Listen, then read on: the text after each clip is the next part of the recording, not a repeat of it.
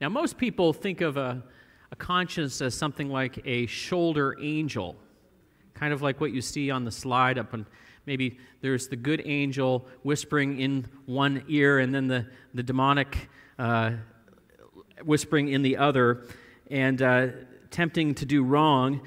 That's what sometimes we joke about a conscience. But the conscience is unique, it is a capacity to be sensitive to right and wrong, and it defines us as what it means to be human.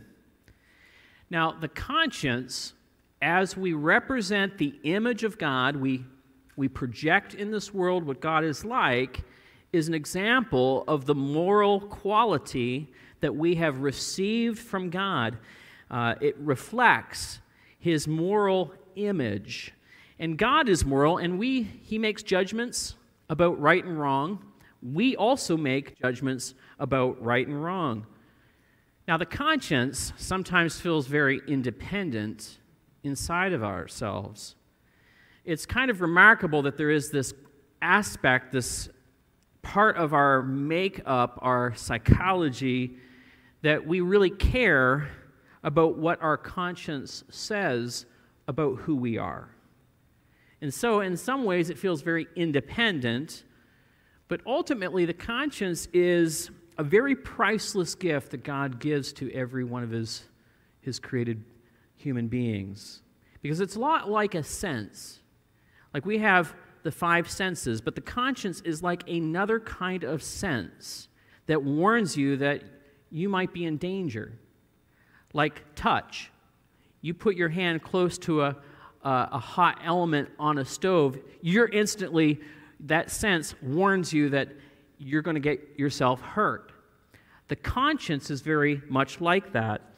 Now, Scripture says in Romans chapter 14, Blessed is the one who has no reason to pass judgment upon himself for what he approves.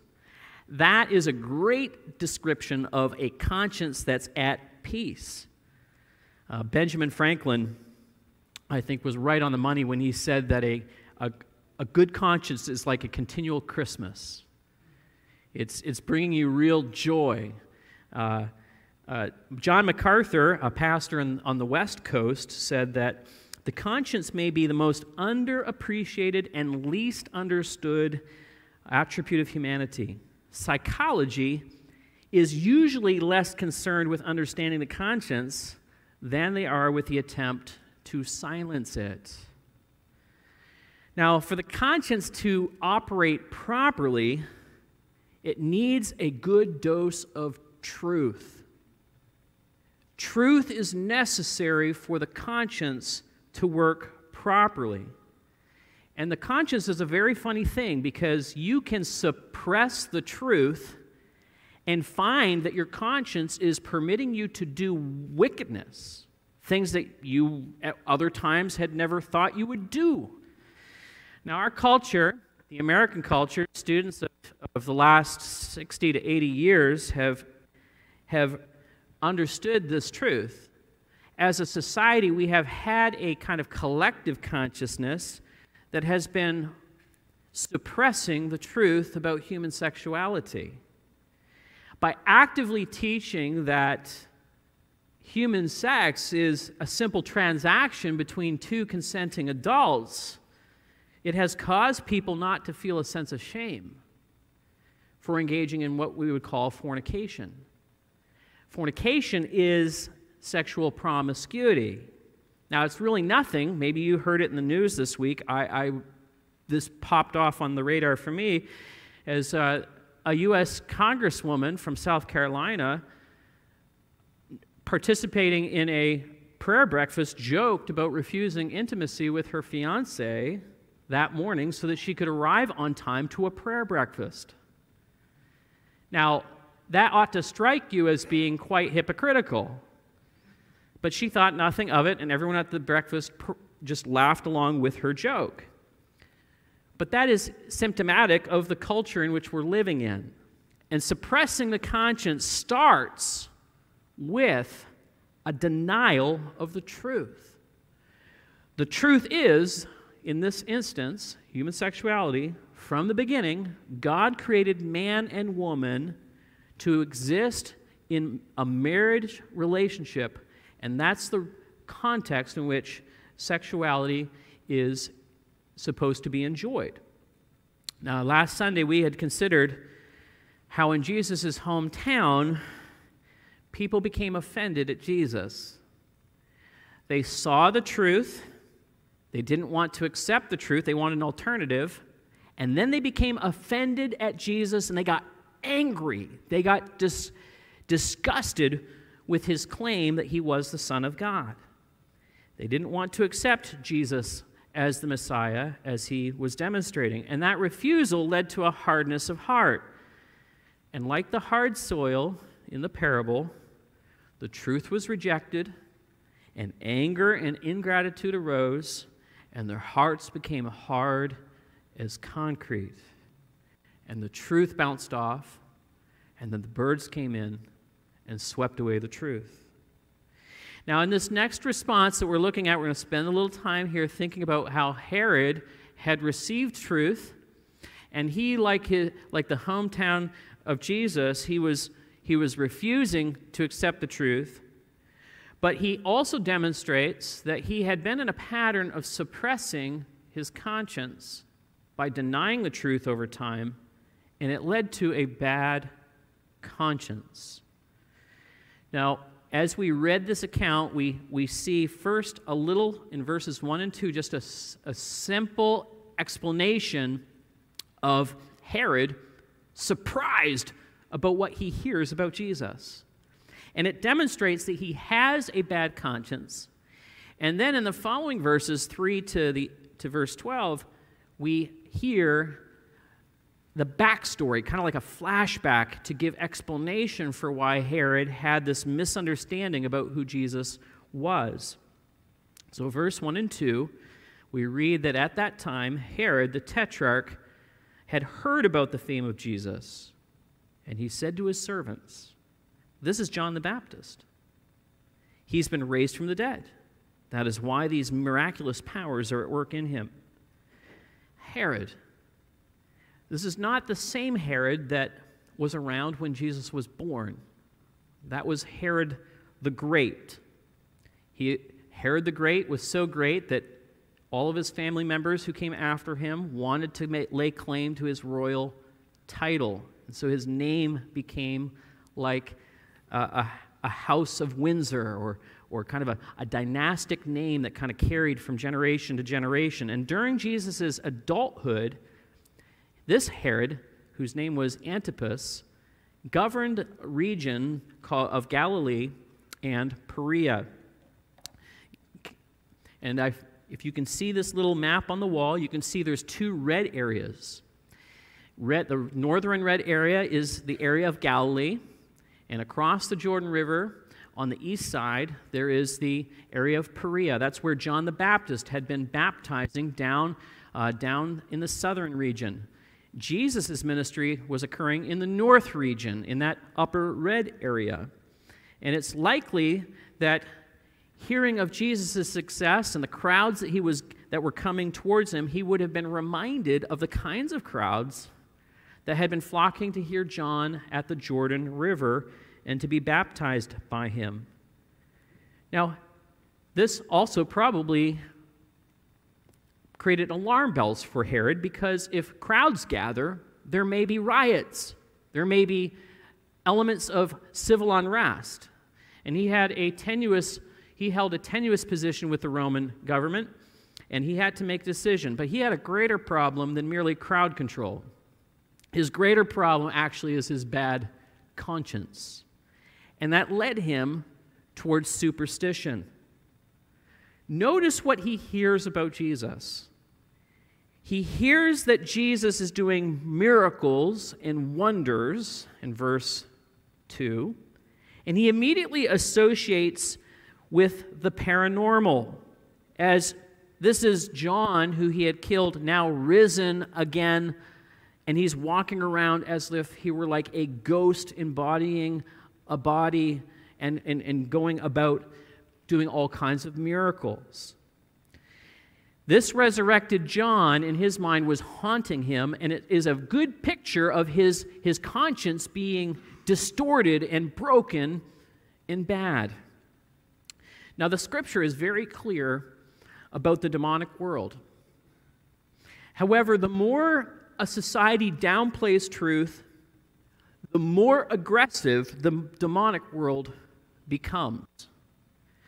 And when truth about God is, is, is denied, there is a reality, there is a vacuum that is created, and in, in enters the demonic world seeking to stoke fears and worry people. And as more people turn down the reality that they have a created soul made in the image of God, Satan comes in seeking to sift.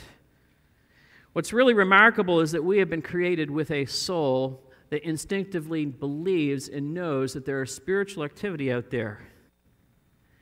When we deny the truth about God who creates us, our consciences get skewed and we start to look for alternatives to justify the experiences that we see around us. Herod had a bad conscience and he was misreading the facts that were in front of him. Herod ought to have felt the weight of his own conscience for killing John unjustly. He ought to have moved him to repent and to turn to God for the forgiveness of his sin. But instead, because his conscience is not functioning properly, he, and he was in the habit of suppressing the truth, he frames the world wrongly. And he creates a narrative about what he sees. Now, let's think a little bit about how his bad conscience came about. Now, we're going to see a progressive movement here in which, first of all, he, he deliberately suppresses the truth. Look at verse 3 and 4.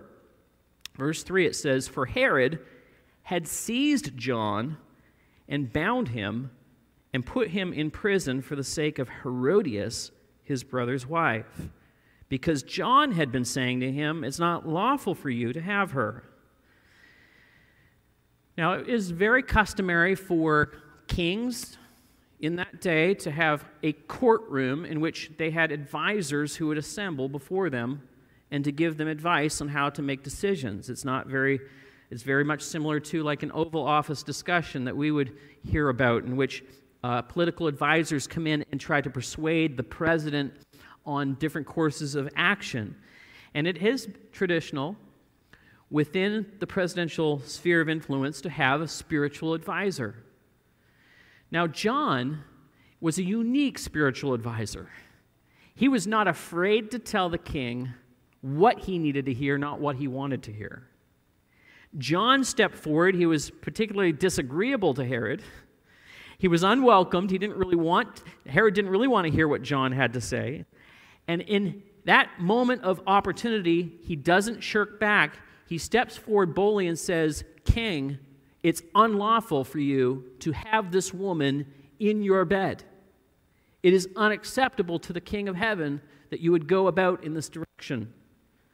And so John boldly says it's not lawful for you to have her. Now, what we're not familiar with like the, the backstory here, but what is happening is she, Herodias, had been the wife of his brother, Philip.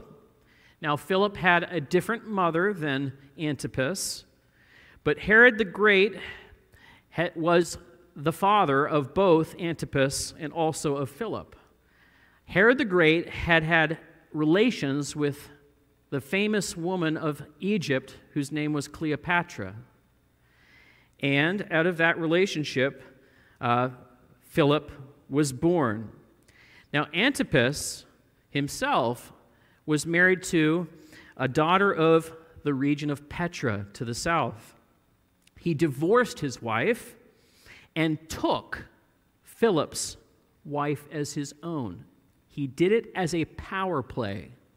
Now, she was very welcome to jump into another room and to take on another man uh, she came very willingly, but nevertheless, she was never legally divorced.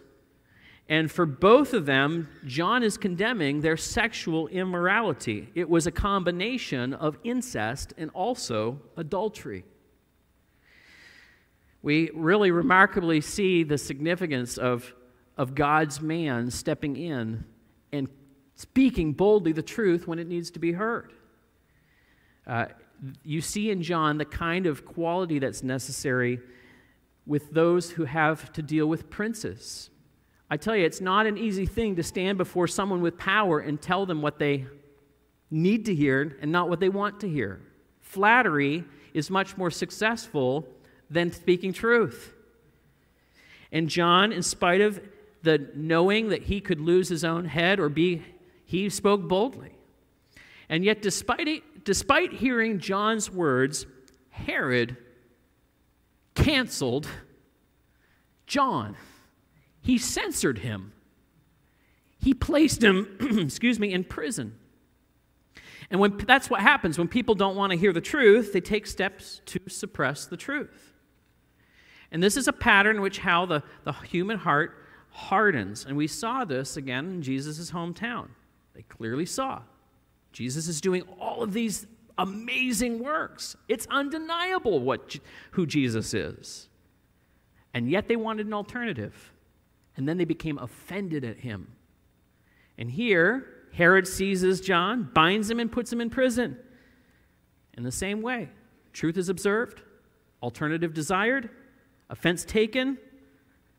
And now, where does this leave Herod if he suppresses the truth? Let's look at verse 5, and we see that his decision making process, because he doesn't have the truth, is being made now by feeling. Verse 5 says, And though he wanted to put John to death, he feared the people because they held him to be a prophet. Herod had no anchor. He's like a boat that's just floating in a storm, caught between wave and wave. He wanted to kill, but he was restrained from doing it because of the political dynamics by which he was governing. And his own depraved desires become the catalyst for his decision making. I don't know if you realize that the depravity of our human heart is greater than we might actually imagine. We are not, we might look at someone like Herod and say, if I were in your shoes, I would be doing something different. I recently had come across a sermon written in 1766 in my historical research. This sermon, written in 1766, was the very first sermon of a young man who was aspiring to preach. And I don't know about you, I, I, I had my first sermon once upon a time. My first sermon was from Colossians chapter 1 or Colossians chapter 3, verses 1 to 4. And it had a very upward lifting, uh, a view of God type of sermon. This sermon was from 2 Peter 2:22 in which we read this. What the true proverb says has happened to them, that is false professors. The, go- the dog returns to its own vomit, and the sow after being washed herself returns to the wallow in the mire. That's quite a first sermon text. Uh, uh, very inspiring, right? But it's actually filled with colorful images about human character. And the wisdom that this 21 year old had when he recognized that the human heart wants to go back to old patterns.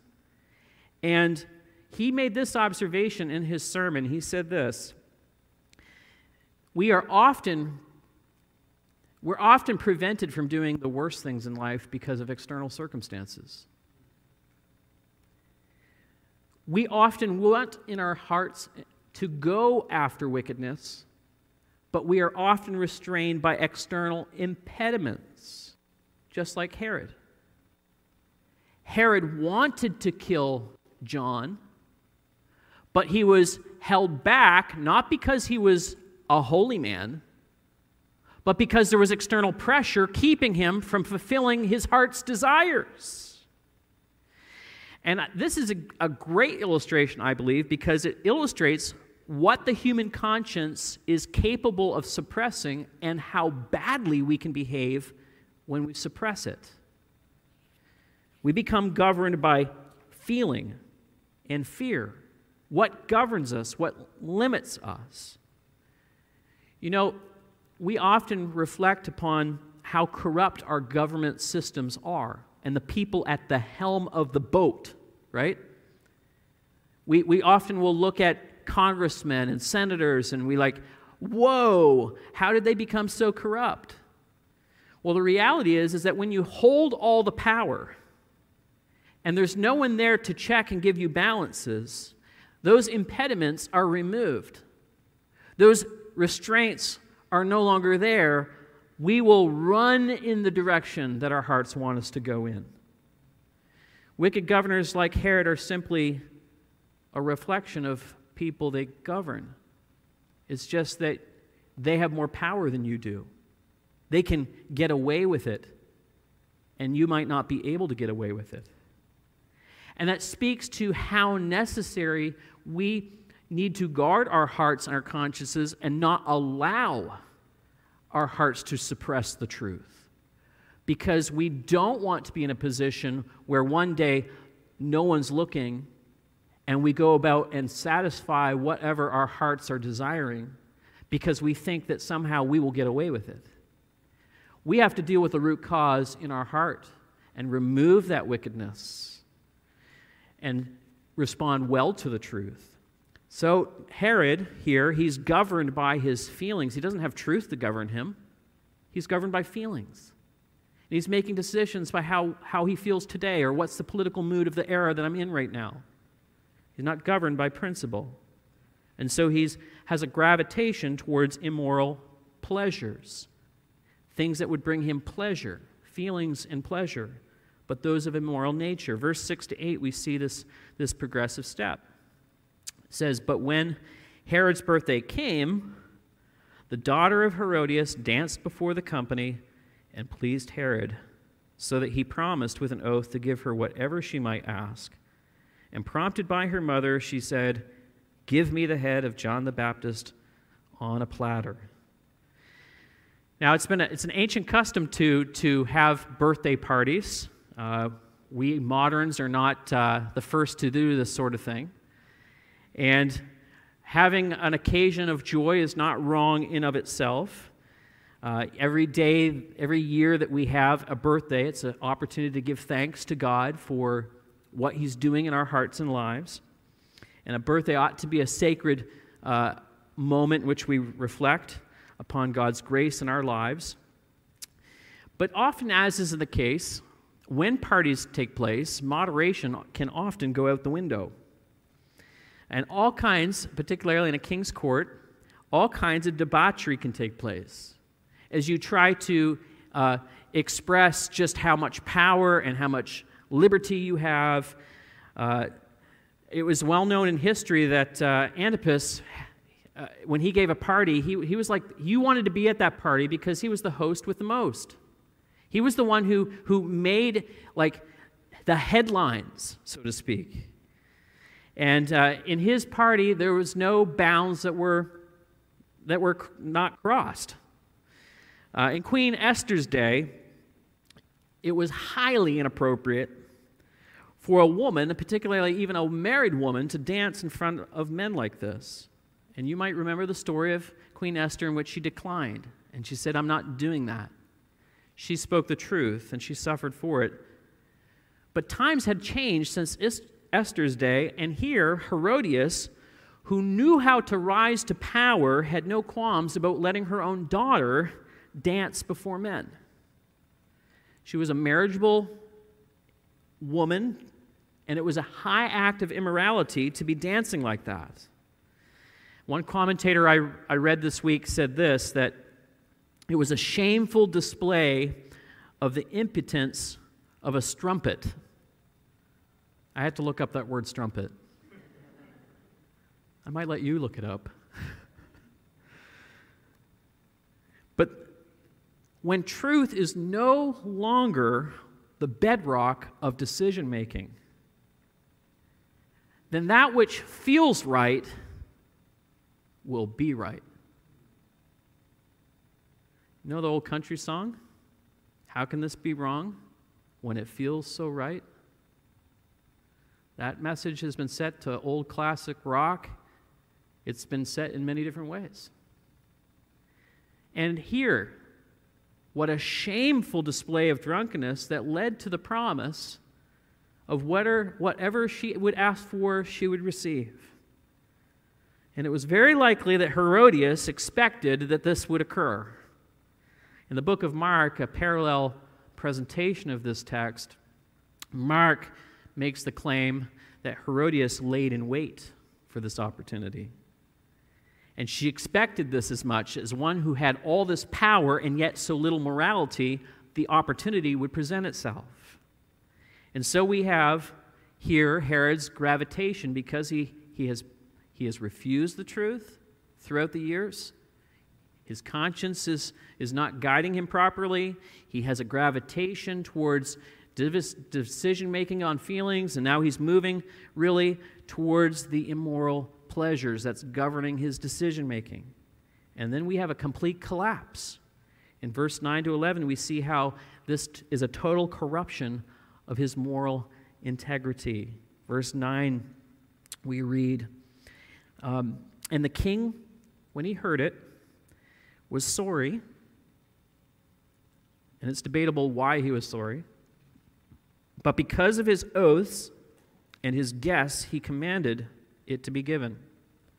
He sent, had John beheaded in the prison, and his head was brought on a platter and given to the girl, and she brought it to her mother. And the disciples came and took the body and buried it.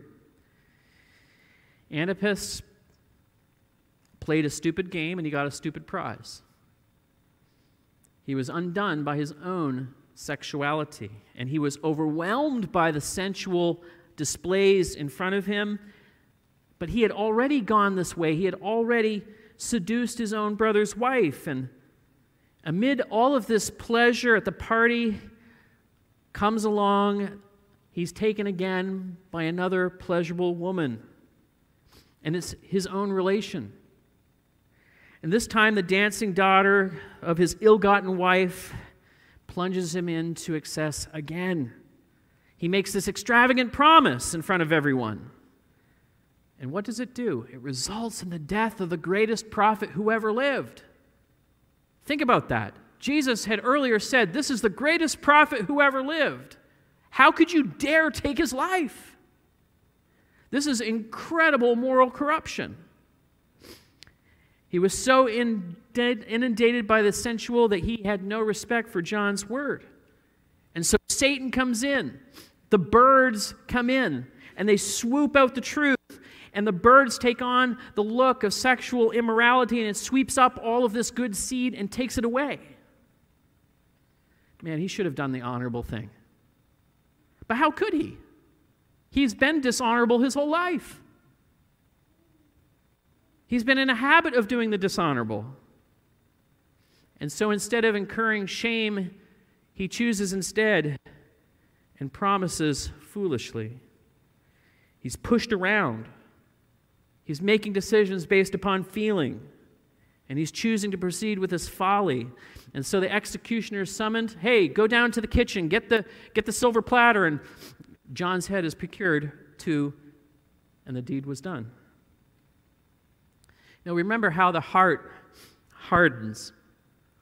When the truth is there in front of us, we're at a very critical moment in which we have a choice to make. Do we receive the truth? Or do we look away and try to find an alternative way? Do we look for the broad way that leads to destruction? Or do we look for the narrow way? Do we take the truth?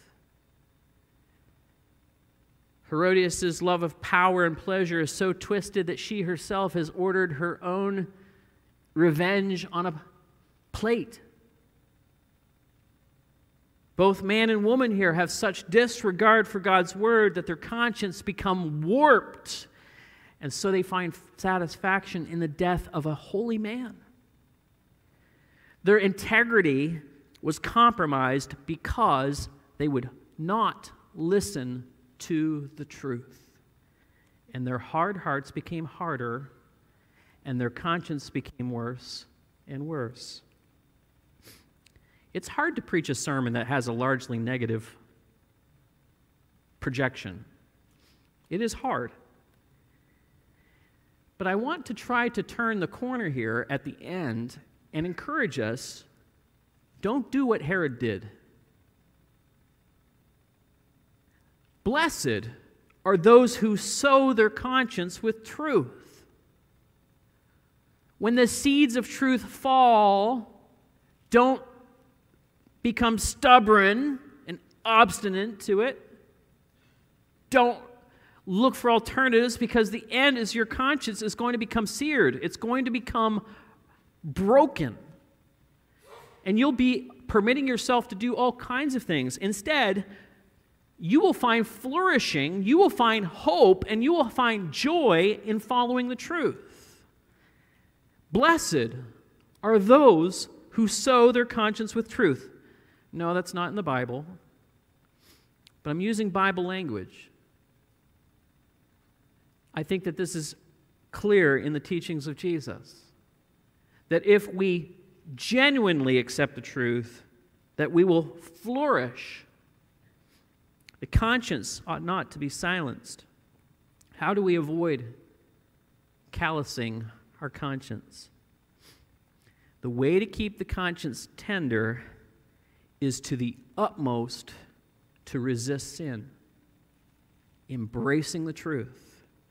And the pathway that leads to the most satisfaction in life in this world is the possession of a good conscience. Someone once said that a good conscience is the best pillow. It's the best pillow. And I would agree with that. And I would encourage you to not allow your heart to become hardened. God knows that it's in your best interest.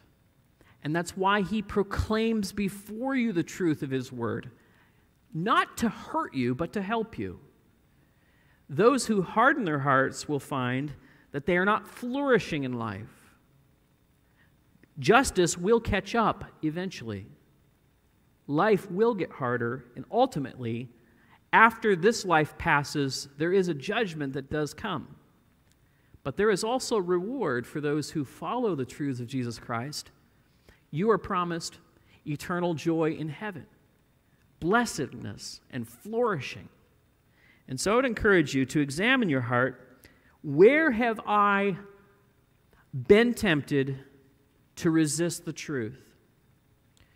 Train your conscience to alarm you and to, to speak to you and say, you ought to be careful about not responding to the truth.